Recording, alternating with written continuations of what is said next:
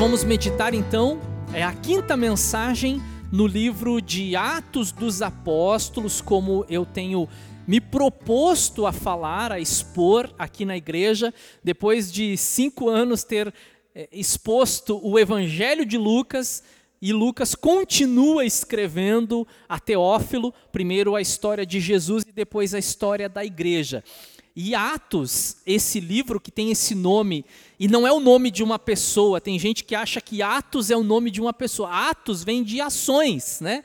Atos, as ações, o trabalho realizado pelos apóstolos, e a gente sempre diz, né, realizado com a ajuda, com o empurrão, o impulsionamento do Espírito Santo na vida deles e como que esses homens comuns, pessoas como nós, dotados de uma vocação de Deus, incendiados por uma chamada para então, há dois mil anos, no primeiro século da era cristã, compartilharem, propagarem a mensagem de salvação, a mensagem do Evangelho, em uma cultura, em uma sociedade que não era diferente da nossa, com todos os seus desafios daquela época, paganismo, imoralidades das mais diversas, perseguição política e religiosa e tudo mais que vem acompanhado disso, mas eles foram instrumentos de Deus.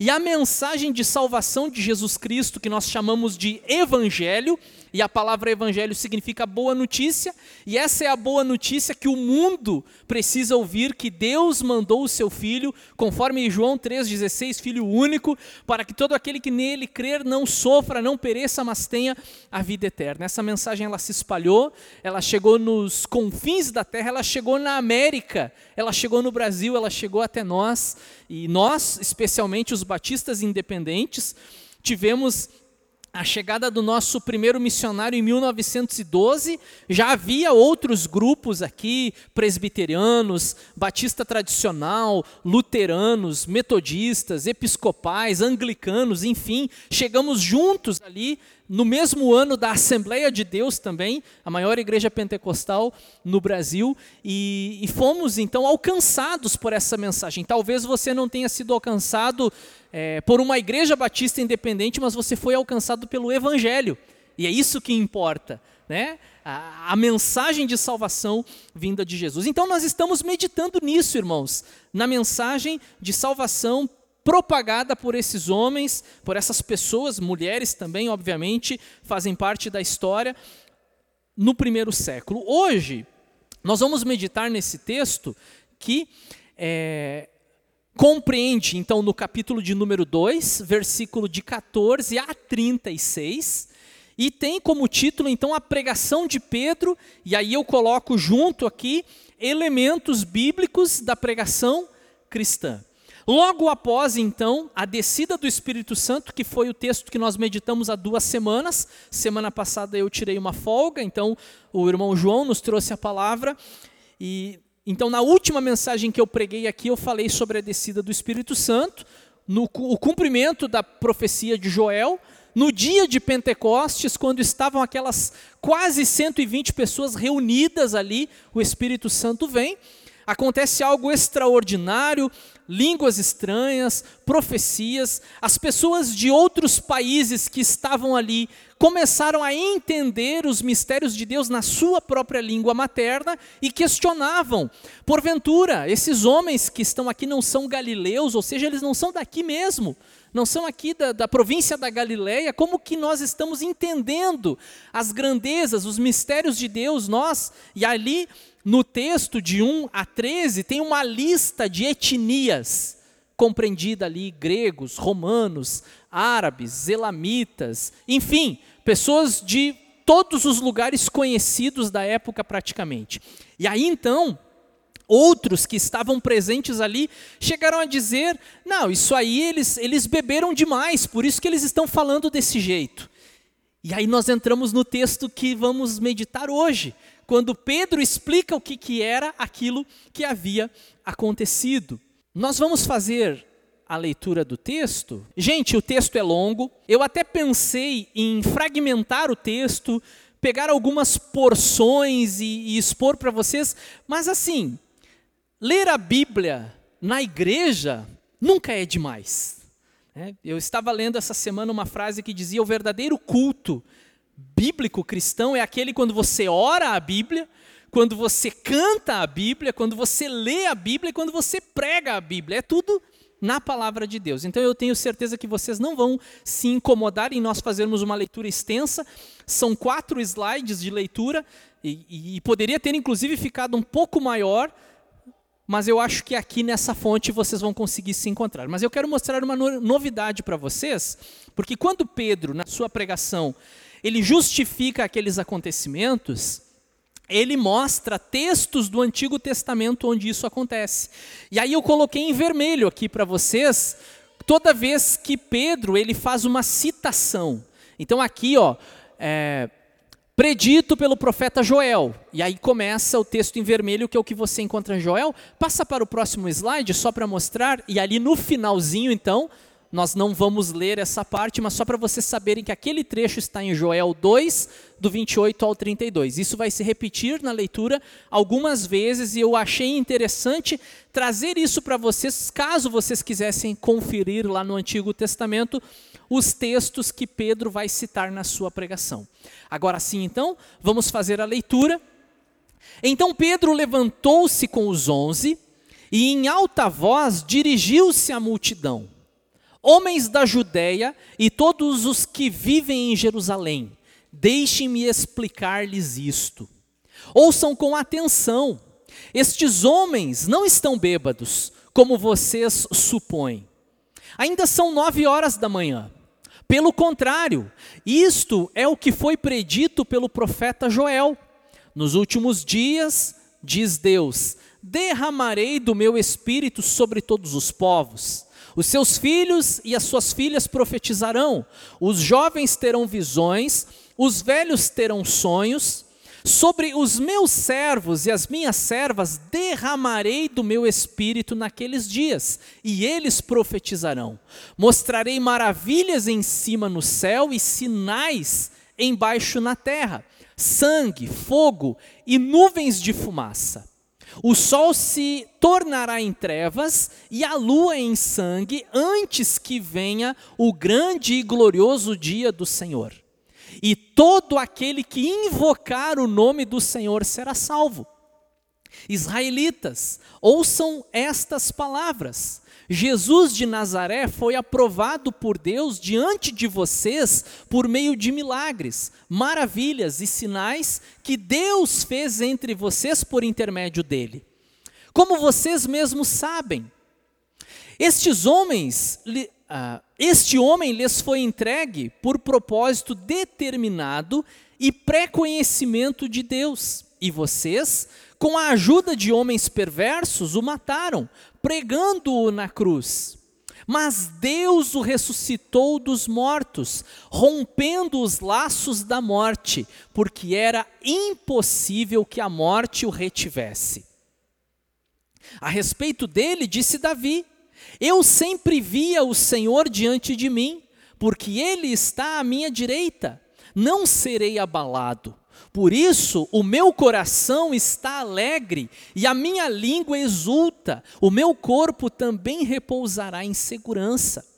Porque tu não me abandonarás no sepulcro, nem permitirás que o teu santo sofra decomposição. Tu me fizeste conhecer os caminhos da vida e me encherás de alegria na tua presença. Irmãos, posso dizer-lhes com franqueza que o patriarca Davi morreu e foi sepultado, e o seu túmulo está entre nós até o dia de hoje. Mas ele era profeta e sabia que Deus lhe prometera, sob juramento, que colocaria um dos seus descendentes em seu trono. Prevendo isso, falou da ressurreição do Cristo, que não foi abandonado no sepulcro e cujo corpo não sofreu decomposição. Deus ressuscitou este Jesus e todos nós somos testemunhas desse fato. Exaltado à direita de Deus, ele recebeu do Pai o Espírito Santo prometido e derramou o que vocês agora veem e ouvem. Pois Davi não subiu ao céu, mas ele mesmo declarou: O Senhor disse ao meu Senhor: Senta-te à minha direita, até que eu ponha os teus inimigos como estrado para os teus pés. Portanto, que todo Israel fique certo disto: este Jesus, a quem vocês crucificaram, Deus o fez Senhor e Cristo. Amém, irmãos? Que texto maravilhoso. Que alegria encontrar ah, essas verdades nas Sagradas Escrituras, nos textos da palavra de Deus. Então, nós vamos meditar um pouquinho. Após a descida do Espírito e zombaria por parte de alguns, Pedro, com os demais, pronuncia seu primeiro sermão, composto dos elementos essenciais de uma pregação cristã. E aí nós vamos trabalhar nesse texto justamente questões como a promessa do Pai em relação ao Espírito Santo, o Cristo ressurreto, que Pedro faz questão de dizer nós somos testemunhas da sua ressurreição, e vamos trabalhar também essa questão do pecado e a culpa, a nossa culpa em relação ao pecado, em relação ao sacrifício de Jesus. Vamos começar a nossa pregação, e aí eu trabalho com vocês esses elementos essenciais da fé cristã. E o primeiro elemento que eu quero conversar com vocês, meditar com vocês, é posição. E aí eu quero que você pense um pouquinho sobre o que exatamente falarei, o que exatamente é, terei a dizer para vocês com base nesse texto aqui. Eu quero que vocês olhem comigo o primeiro versículo que nós lemos, e ele vai ser agora projetado aqui então, mais curto, né? Não mais aquele texto todo. Então Pedro levantou-se com os onze e em alta voz dirigiu-se à multidão: Homens da Judéia e todos os que vivem em Jerusalém, deixem-me explicar-lhes isso. Ou isto, ouçam com atenção.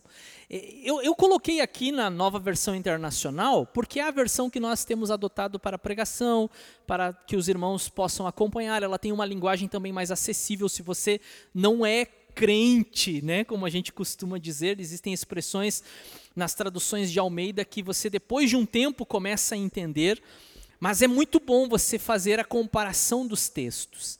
E eu fiz a leitura em casa, a minha leitura pessoal é na Almeida, Almeida atualizada, e eu achei muito mais rico esse texto na Almeida atualizada. É, mas, embora as, os pontos que eu listei ali, que não são divergentes, é só uma questão de estilo literário, né?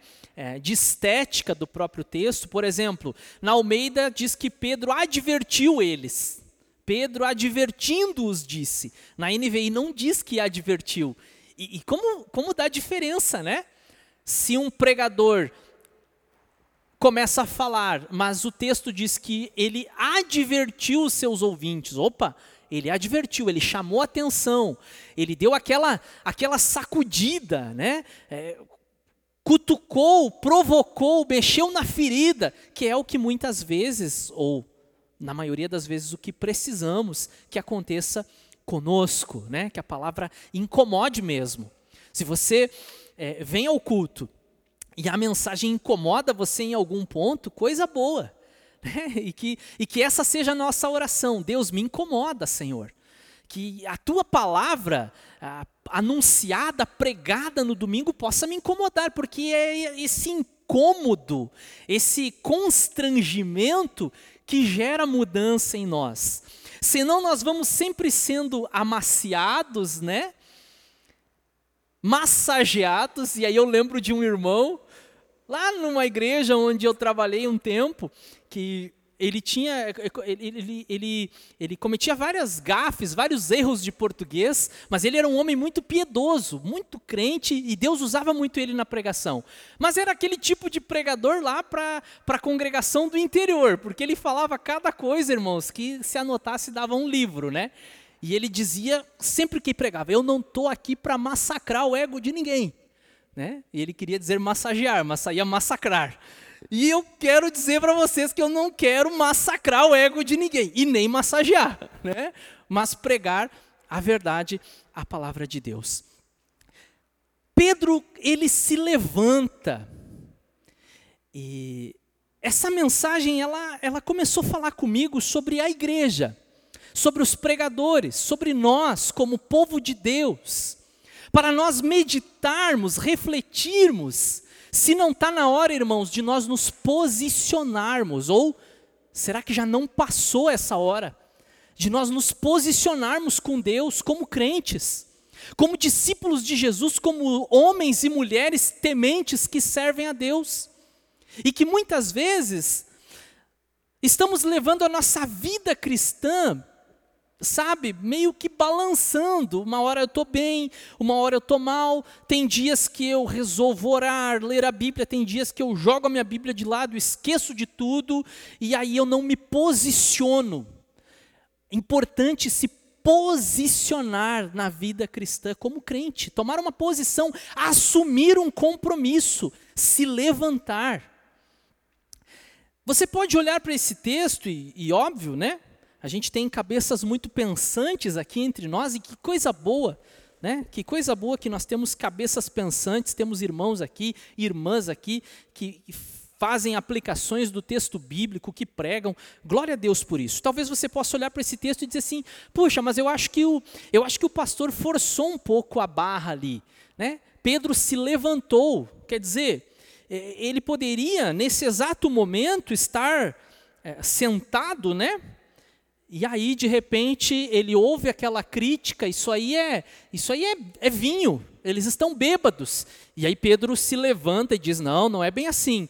Eu vou começar a mostrar para vocês que isso que aconteceu aqui é cumprimento das profecias de Joel, capítulo 2, etc. E tal. Mas eu, eu gosto de acreditar que a palavra levantar-se em toda a Bíblia ela tem uma conotação maior do que apenas se colocar de pé fisicamente. Você encontra várias passagens da Bíblia que dão essa ideia. Por exemplo, Jesus, em Lucas, não me lembro o capítulo agora, né? faz tempo que eu não leio Lucas, é, diz assim: Bem-aventurado aquele que estiver de pé na volta do filho do homem. Bem-aventurado aquele que estiver de pé na volta do filho do homem. Significa que aqueles que estiverem sentados vão se dar mal? Significa que aqueles que estiverem sentados não vão subir? Será que é isso que o texto está dizendo? Ah, é por isso então que a gente canta de pé, ora de pé, porque se Jesus volta, a gente está de pé. Não é sobre isso que o texto está falando. Bem-aventurado aquele que estiver em pé na volta do Filho do Homem. Fala sobre uma posição sobre você assumir um compromisso com Jesus e estar em pé. E aí eu quero mostrar um texto para vocês aqui. Olha que interessante, o texto de Ezequiel, o profeta Ezequiel. E aí Ezequiel ele relata como que foi essa relação do chamado de Deus para a sua vida. E o texto em Ezequiel 2:1 diz assim: Ele me disse, ele quem? Deus, né? Ele me disse, filho do homem, fique de pé, e eu vou falar com você. É, fique em pé e eu falarei contigo. E é interessante nós, eu, eu não quero trazer o versículo isolado aqui, porque se você pegar o versículo 2, diz que daí o Espírito Santo veio e colocou ele de pé. Oh, que coisa interessante. Primeiro diz, fica de pé, você fica de pé. Mas o versículo seguinte diz, então o Espírito veio e me colocou de pé. Qual dos dois está certo? São os dois. Eu tomo uma postura, eu tomo uma posição diante de Deus, mas eu entendo que isso não é de mim, não vem de mim, eu não faço isso sozinho. Eu tenho um espírito que me levanta e me coloca de pé. Há um tempo atrás, surgiu no meio da igreja evangélica de linha pentecostal um modismo e me desculpe eu falar assim, mas foi um modismo mesmo, em que as pessoas vinham para a frente do. A gente chama de palco, uns chamam de altar, enfim, vinham para frente receber uma oração, e o pastor colocava a mão na testa da pessoa e já tinha um diácono atrás, preparado para segurar, porque ele ia dar uma empurradinha e a pessoa ia cair e o diácono ia segurar. E aí eu ia no culto, eu já fui em alguns cultos assim. Uma vez eu fui pregar numa igreja assim. E quando eu botei a mão na pessoa, na cabeça da pessoa, isso caiu. Meu Deus, o que está acontecendo comigo? Né? Aí depois eu descobri que não, não era nada a ver comigo, era uma questão da, do estilo daquela igreja, da, é, praticamente é a liturgia da igreja. E eu perguntei para o pastor, pastor, que, que negócio é esse? Todo mundo jogado no chão, e aí às vezes até para evitar algum constrangimento, dependendo da roupa da irmã, já vinha as diaconisas com umas toalhinhas e largavam por cima, assim, né? Para cobrir ali a roupa da irmã, para não ter nenhum constrangimento. Que negócio é esse, pastor? Ô, pastor Igor, isso aí é o poder do Espírito.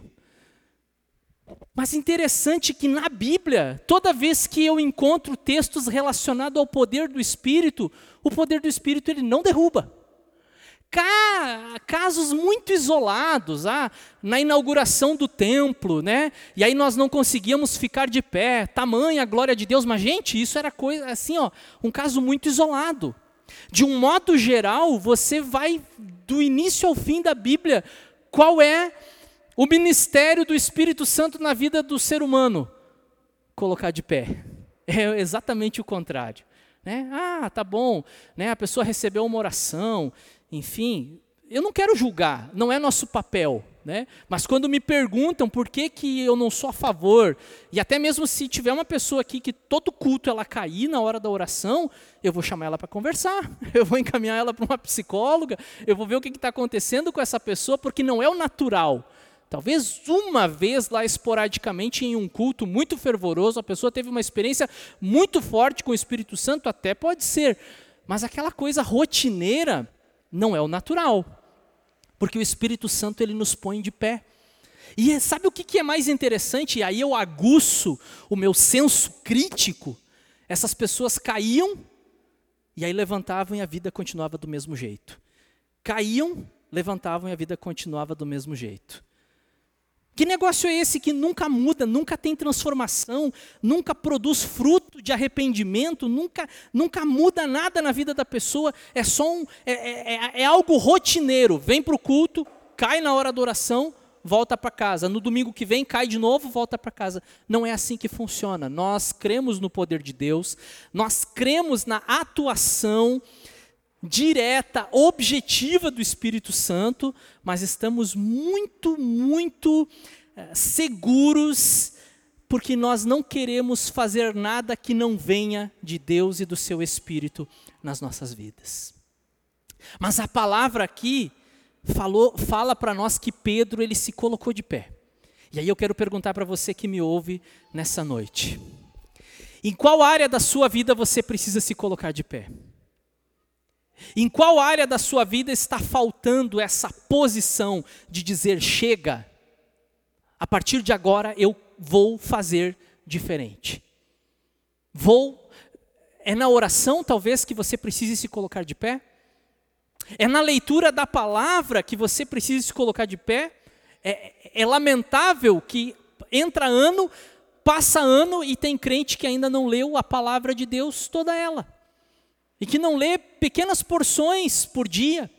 O que está faltando, em que área que está faltando você se posicionar, se colocar de pé no seu casamento, na educação dos seus filhos, no seu trabalho, nos seus estudos, enfim. Na evangelização, tem crente que está anos, anos, caminhando na fé, mas ainda tem medo vergonha. Nós vamos falar sobre isso daqui um pouquinho, de compartilhar a sua fé com outras pessoas. Falta tomar uma posição. Ou ainda, pecados de estimação, como nós costumamos chamar, práticas que não são condizentes com a palavra de Deus, que nós mantemos cultivando na nossa vida e que em algum momento, meu irmão, minha irmã, precisamos dar um basta nisso parar com isso. Mentira, fofoca, enfim, né? A lista dos pecados está aí, Gálatas 5 você encontra, e tantos outros textos você encontra, que a gente precisa tomar uma posição. Pessoas que vêm acompanhando, não estou dizendo caminhando na fé, mas elas vêm acompanhando a igreja domingo, sexta, domingo após domingo, mas não se posiciona, não diz agora é a minha vez eu vou me tornar um discípulo de Jesus, eu vou aceitar a, a, prática do batismo na minha vida, eu vou ser um membro da igreja, eu vou me posicionar como um membro da igreja, eu não quero ser só um membro de banco, eu quero ser alguém que colabora, que contribui, eu quero financeiramente ser fiel a Deus, participar financeiramente da igreja, eu quero colocar as minhas mãos à disposição. Hoje aqui nós tivemos desde as das quatro horas da tarde, uma reunião de adolescentes, de jovens. Depois, às cinco, nós começamos um ensaio. Né? A gente quer tirar o Rafael e a Kátia do louvor, estamos preparando outro grupo aqui, né, de jovens, de adolescentes. Estávamos aqui ensaiando e depois esses jovens adolescentes limparam a igreja. Olha que coisa legal nós podermos fazer algo para o Senhor. Tomar uma posição, eu não quero só ser um amigo do Evangelho, eu não quero ser apenas amigo do pastor, amigo da igreja, eu quero me envolver, eu quero me engajar, eu quero me colocar de pé, eu quero assumir essa posição. Né?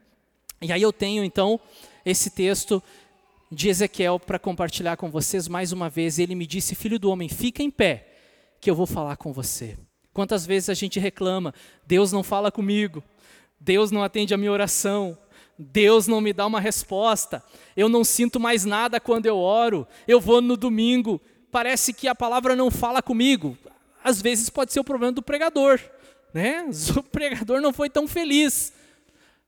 Mas você assumiu uma postura diante de Deus? Eu aprendi desde cedo, irmãos. Não existe culto ruim. A gente vai no culto, ah, o culto hoje estava, né? Mais ou menos. Não existe culto ruim quando você vem com a motivação certa. Você vem com o coração aberto, canta, ora, né? levanta as mãos. Não que isso seja uma regra, né? mas você está ali com sinceridade né? de coração. Você está aberto para ouvir e não apenas ouvir, colocar em prática, obedecer. O culto vai ser sempre bom. É, pode ser às vezes que alguma coisa saia do controle, pode ser às vezes que o som não está muito legal, pode ter passado um pouquinho do horário, enfim, ou a pregação não ter sido aquela uau, né? Todo pregador tem o seu dia ruim. Uma vez eu estava pregando numa igreja e pensa em pregação ruim. Agora pensou, agora multiplica. E eu ali preguei assim, né? Joguei aqueles textos bíblicos ali, mas eu estava achando que ninguém tinha percebido. Uma igreja numa cidadezinha do interior catarinense, 9 mil habitantes na cidade. Né? Aí uma missionária, uma senhora vinda da Alemanha, coloca a mão no meu ombro e diz assim: Eu sei como é isso. Tem vezes que a palavra não flui, né? Puxa, irmã, que bom que a senhora me entende. E que bom que eu não sou o único né, a fracassar de vez em quando. Mas quando a pessoa que está ali sentada, ela vem para adorar a Deus, ela não vem para criticar o pregador. Né? Claro, nós não queremos, irmãos, não estou dizendo e justificando que queremos heresia no púlpito, não é isso. Mas você veio e você ofereceu, você entregou a Deus o seu culto, por quê? Porque você se colocou de pé, porque você assumiu uma posição, uma postura diante de Deus. E os pregadores, eles precisam assumir essa posição. Né, como a própria proposta da mensagem é, né, elementos bíblicos, o pregador ele precisa assumir essa assumir essa postura, assumir essa posição diante de Deus e diante do ministério do compromisso com o evangelho. Em segundo lugar, a convicção. Eu não vou ler todos os textos aqui, porque eu já dei uma espiada no relógio aqui, no, no celular, a hora, né? E, e como passa, incrível. A gente percebe Pedro, Joel, Salmo 16, Salmo 110, porque estava escrito, olha lá, Joel profetizou isso, isso, isso e isso. Davi nos Salmos, irmãos, imaginem Pedro pregando aqui. Davi nos Salmos, irmãos, ele disse, né? Não permitirá que o teu santo veja corrupção, ou seja, que o corpo dele entrasse em decomposição. A própria NVI já traduz como decomposição, Almeida como corrupção, né? No sentido de entrar em decomposição o corpo, o, o, o, o defunto ali. Irmãos, eu quero provar para vocês que Davi morreu e que está sepultado aqui, nessa cidade. E o seu túmulo está aí, é ponto turístico. Tem pessoas que vêm visitar o túmulo de Davi. E se abrir o túmulo de Davi, o que, que vocês encontram lá? Os ossos de Davi, porque ele morreu, foi sepultado, seu corpo entrou em decomposição. Porém, Davi não estava falando dele mesmo. Ele estava falando do Salvador, do Messias, do Cristo, que morreu e ressuscitou antes que o corpo pudesse entrar em decomposição. E ele diz mais: disse o Senhor ao meu Senhor. Quer dizer, são dois senhores. Olha aqui, já, já você já começa a entender a, a própria doutrina da Trindade aqui, né? Porque tem Espírito Santo no texto anterior, tem o Senhor que falou ao meu Senhor. E esse Senhor havia prometido para Davi, irmãos, que dos seus descendentes providenciaria alguém que assumiria para sempre o seu trono. Para assumir o trono para sempre, não adianta viver 100 anos. Não adianta viver 120 anos, né? que é algo fora do padrão. Tem que ser alguém eterno. E é sobre esse que eu quero falar, esse que vocês crucificaram. Deus o fez Senhor e Cristo. Olha só, Pedro pregando cheio de convicções. O mesmo versículo que nós lemos, só que agora Pedro chama, ele convida as pessoas, na Almeida atualizada diz assim: atentem para as minhas palavras, escutem o que eu vou dizer para vocês. Alguém que é convicto daquilo que crê, daquilo que prega, daquilo que vai falar. Por que, irmãos, que nós não somos convictos? Por que titubeamos muitas vezes em alguns princípios e verdades bíblicas? falta de leitura e de estudo da palavra de Deus. E eu aproveito, abro o parêntese, sexta-feira, 20 horas, estamos reunidos aqui estudando a Bíblia. Estamos agora na primeira epístola de Paulo aos Coríntios. Crente que não estuda não tem convicção.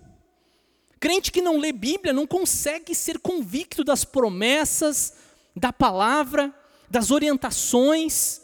Eu falei alguns dias atrás sobre como que nós descobrimos a vontade de Deus. Nós lançamos sorte, nós pedimos uma prova a Deus. Se hoje chover é da tua vontade. Não é assim que funciona. Você conhece a vontade de Deus através da sua palavra, em primeiro lugar. Em segundo lugar, a orientação do Espírito Santo na nossa vida, porque Ele habita em nós, conforme o Novo Testamento ensina, Paulo ensina. O próprio Jesus prometeu, Ele habitará em vocês, Ele estará com vocês. Por que, que estamos sem convicção? Uma vez eu li uma história, irmãos, de um pregador que abria a, a, a, sua, a sua capela, a sua congregação, e chamava as pessoas, e vinham poucas pessoas para ouvir. A pregação do Evangelho. Ele não pregava heresia, ele falava a mensagem do Evangelho. Do outro lado da rua, abriu um teatro. E um artista inventava histórias, se vestia de palhaço, fazia piadas, né? Hoje em dia o pessoal chama isso de o, o stand-up, né? Ficava contando histórias inventando histórias e a cada semana mais pessoas se reuniam naquele teatro para ouvir o artista, para ouvir o palhaço, e menos pessoas ouviam o pastor. E o pastor abria a igreja e ficava olhando. Ainda bem que eu aqui do outro lado não tem nada, né? É um prédio abandonado. O pastor abria a igreja do outro lado, ele via as pessoas vindo assim, ele disse, poxa, tá vindo para a igreja. Não, entrava no teatro. Não entrava na igreja, entrava no teatro. E o teatro lotado e a igreja com pouca gente. E isso é um drama para todo pastor, irmãos. E vocês não sabem o quanto que eu sofri nessa pandemia. de abrir a igreja aqui, fazer culto para 11, para 12. Claro, glória a Deus, o culto é para Deus, mas o coração do pastor, irmãos, o pastor é um ser humano. Né? Será que as pessoas estão me abandonando? E eu já estava lendo aquele texto lá que Jesus olha para os discípulos e vocês também querem ir embora? Vocês também vão me abandonar? Puxa vida, que drama. E aí um dia, num café, o pastor encontra com o artista e eles tomam um café juntos. E o pastor pergunta: Eu preciso te fazer uma pergunta. Como que você inventa histórias que não são a verdade, são mentiras, são ficções? Como que as pessoas vêm a cada domingo para te ouvir e eu, que falo a verdade, cada domingo tem menos pessoas para me ouvir? Uma explicação muito fácil seria dizer que elas não eram eleitas, né? Mas não é essa a resposta, pelo menos não aqui. O artista disse assim: Pastor, reverendo, eu já estive algum tempo atrás na sua congregação, eu já escutei a sua pregação, realmente, você fala a verdade. Mas quer saber por que, que as pessoas me escutam e não te escutam? Por que, que elas vêm domingo após domingo me ouvir e não te ouvem? Eu falo mentiras como se fosse verdades. Você fala verdades como se fossem mentiras. Não tem firmeza, não tem convicção, não tem paixão, não tem amor por aquilo que está falando. E aí nós encontramos então esse problema. Nós falamos do Evangelho, mas muitas vezes nós até duvidamos do poder do Evangelho. A gente fala para alguém e a gente mesmo logo em seguida duvida. Ah, esse aí não vai ser salvo, esse aí não vai aceitar. Mas Paulo escreve aos Romanos que o evangelho ele é o poder de Deus para salvar. E nós precisamos ser convictos naquilo que falamos. E onde é que a gente encontra essa convicção? Repito, então, estudando, lendo a palavra, nós vamos encher o nosso coração de convicção sobre as verdades de Deus. Eu tenho um texto que eu compartilho com vocês, que é o famoso texto lá de João 1, né? Filipe encontrou Natanael e lhe disse: Achamos aquele sobre quem Moisés escreveu na lei e a respeito de quem os profetas também escreveram, Jesus de Nazaré, filho de José. Perguntou Natanael: Nazaré? Pode vir alguma coisa boa de lá? Perguntou Natanael. E aí a resposta de Filipe foi: Vem e vê. A resposta foi: Venha, venha e veja. A que distância nós estamos? A que distância nós estamos do Filipe, discípulo de Jesus? Nós temos essa segurança em dizer para a pessoa: vem, vem, e você vai ver. Vem e você vai ver. Ou será que nós questionamos? Será que nós duvidamos que Deus possa fazer grandes coisas através dessa mensagem, através dessa pregação que nós anunciamos semanalmente? Vem e vê. Uma pregação com convicção. Se eu, como pregador, eu duvidar daquilo que eu estou ensinando, daquilo que eu estou pregando, irmãos, nós estaremos eternamente perdidos. Nós precisamos ter certeza que Deus né, vai fazer, Deus vai cuidar, Deus não perdeu o controle de nada, a obra de Deus avança, a igreja continua pela graça, pela misericórdia, pela soberania de Deus. Eu creio. Você crê, irmão? Você crê, irmã? Eu creio. Convicção. Pedro fala com convicção. Pedro expõe, mostra os textos, o que aconteceu. Pedro não fica, ah, eu não sei, para aí, eu vou ligar para o meu pastor ver o que, que ele acha. Não, ele lê a Bíblia. Ele mostra pela palavra de Deus. Vamos avançar um pouquinho? E aí, não adianta eu ter convicção se eu tenho medo de falar aquilo que eu creio. Né? Tem, eu conheço muita gente que tem convicção. Eu conheço muita gente que, assim como eu, tem certeza que Deus é poderoso, mas ele tem medo de falar isso. Ele tem vergonha, afinal de contas, né? Não é assim tão uh, não dá ibope, né? Você falar de Jesus na faculdade, você falar de Jesus no seu trabalho. Não que você tenha que, e aí eu, eu sempre gosto de, de, de mencionar isso, né? Interromper o seu horário de trabalho para ficar evangelizando lá os seus colegas. Tem que saber a hora, tem que ter coerência, bom senso, né? Tem gente que está lá atrapalhando ainda o serviço dos outros, querendo falar de Jesus lá, mas Jesus ensina que você tem que ser um bom funcionário. E aí o cara está sendo um péssimo funcionário. Eu lembro de alguém que uma vez testemunhou na igreja ainda assim, cheio de razão. Irmãos, tem momentos lá na firma que Deus toca no meu coração, eu largo o meu serviço ali, eu vou para o banheiro, eu me ajoelho lá no banheiro, eu fico orando e Deus fala comigo. Poxa, irmão, o patrão não está pagando você para orar no banheiro. O patrão está pagando você para produzir, para operar a máquina, para digitar o relatório, para fazer contato com os clientes. Seja coerente, não espiritualize a sua preguiça. Né? Não espiritualize, você é um péssimo funcionário, você não é. Porque se o seu colega de trabalho descobre que você é crente, ele vai dizer: Eu não quero ser crente, porque você é o pior colega da equipe. Você faz corpo mole, você falta, você põe atestado, não vem atrasa, não ajuda ninguém, é individualista, egoísta, e agora quer falar de Jesus para mim? Irmãos, que problema, hein? Por isso que nós precisamos falar sim as palavras, né? Mas com as nossas atitudes como seres humanos, como pessoas, como cristãos, fazermos a diferença para que as pessoas queiram nos copiar, se espelhar em nós, para que possamos dizer, como Paulo disse: sejam meus imitadores, assim como eu sou de Cristo. Sejam meus imitadores, como eu sou de Cristo. Mas aí nós falamos sobre ousadia. Existem momentos, você não precisa ser aquele crente chato. Eu acho que vocês já me ouviram falar isso, mas é sempre bom repetir, porque de vez em quando tem pessoas novas que não ouviram ainda a, a, as piadas prontas do pastor, e aí eu peço assim, encarecidamente, para vocês rirem quando eu contar a piada, tá? Para dar uma força aqui para quem está pregando. Se você olhar o mundo muçulmano, você vai ver lá que eles têm os xiitas, e na igreja tem os chatos. Vão rir, irmãos, ajuda aí, dá uma força, né? Crente chato, poxa, ele está sempre ali, né? Você tem que se converter, seu pecador miserável, para ser como eu. Aí o cara diz: Não, eu não quero ser como você.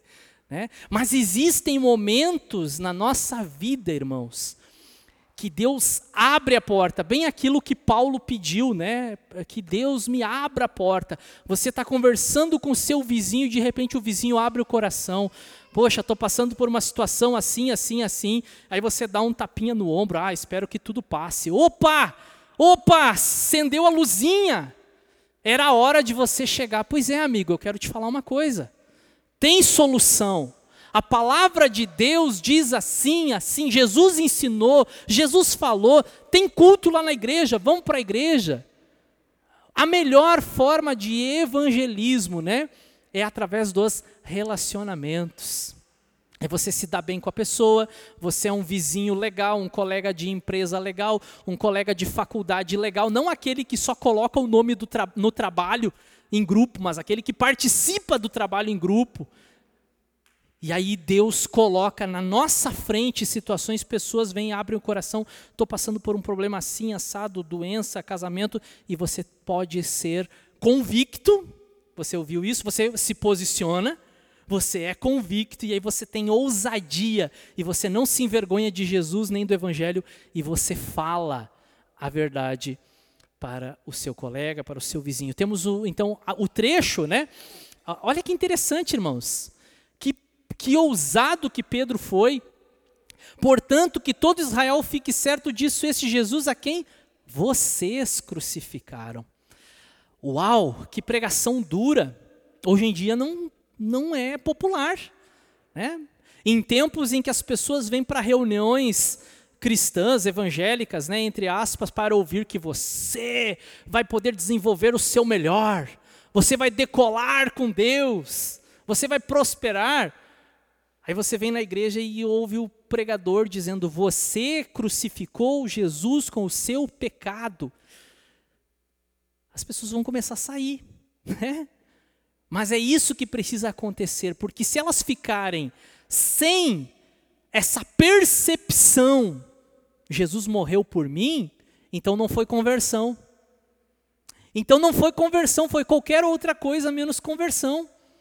Na semana que vem, e aí eu quero provocar vocês a estarem aqui para ouvir a continuação dessa pregação, porque na semana que vem vocês vão ouvir, vão ler e ouvir o que acontece com essas pessoas que ouviram essa pregação e como que elas responderam à pregação do evangelho. Nós teríamos dito para Pedro assim, ó, se talvez eu tivesse ali atrás de Pedro quando ele está pregando, Pedro, menos Pedro, você é tão impulsivo, né, Pedro? Você, ah, Pedro, pega leve, né? As pessoas estão vindo a primeira vez na igreja, não assusta, não espanta. E Pedro está lá com o dedo, vocês crucificaram esse Jesus. Mas o que, que acontece? Vou dar um spoiler para vocês. 3 mil pessoas se convertem e são batizadas. Ousadia, posição, convicção, ousadia, ser ousado para falar aquilo que ninguém quer ouvir, para falar aquilo que as pessoas não querem, mas que elas precisam ouvir. É? Eu acho que foi o Charles Spurgeon que disse que as pessoas elas vão continuar pecando, mas o papel dos pregadores é fazer com que elas se sintam desconfortáveis ao pecarem. Porque é a mensagem, é o evangelho que vai constrangendo, que vai trabalhando. Né? Você lembra daquele versículo? Água mole, pedra dura, tanto bate até que fura. Não é versículo, irmãos. É um ditado popular, mas é muito parecido com o que a palavra de Deus diz, porque a palavra de Deus diz que a palavra ela é o martelo que esmiuça a pedra. Então a gente prega, nos posicionamos, pregamos com convicção, com ousadia, e a palavra de Deus ela vai fazendo. E às vezes a gente acha que a palavra vai espantar as pessoas, mas era exatamente aquilo que elas precisavam ouvir, né? E Deus vai salvando, Deus vai agindo. Deus vai trabalhando, o Espírito Santo que já foi liberado sobre nós, como eu falei naquele domingo, o Espírito Santo que já foi liberado sobre nós, ele vai tocando nos corações, ele vai chamando, ele vai incomodando. E eu lembro de pregações minhas, irmãos, que a pessoa disse ao sair da igreja ou falou com um amigo, disse: "Eu nunca mais volto naquela igreja". Nunca mais eu volto naquela igreja.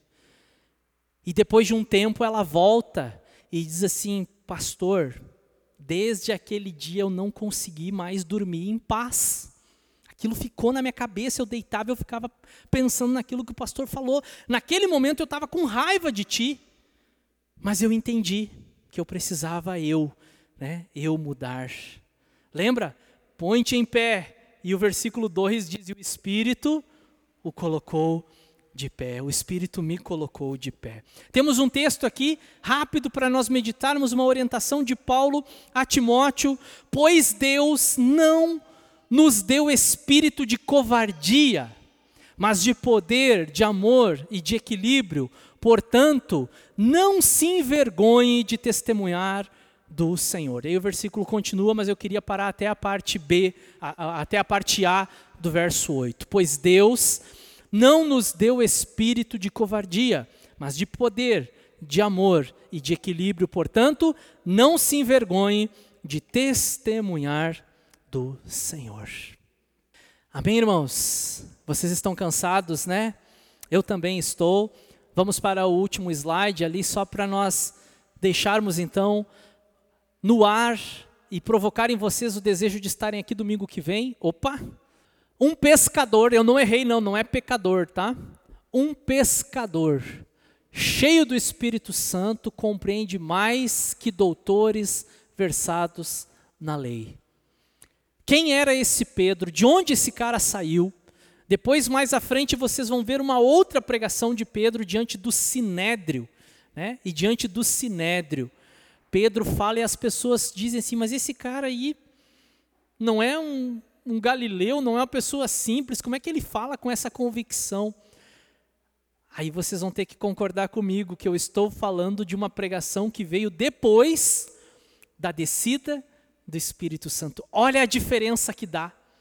E é por isso que eu estimulei vocês há duas semanas atrás a fazer aquilo que Paulo escreve aos Efésios. Né? Não vos embriagueis com vinho, mas enchei-vos do Espírito.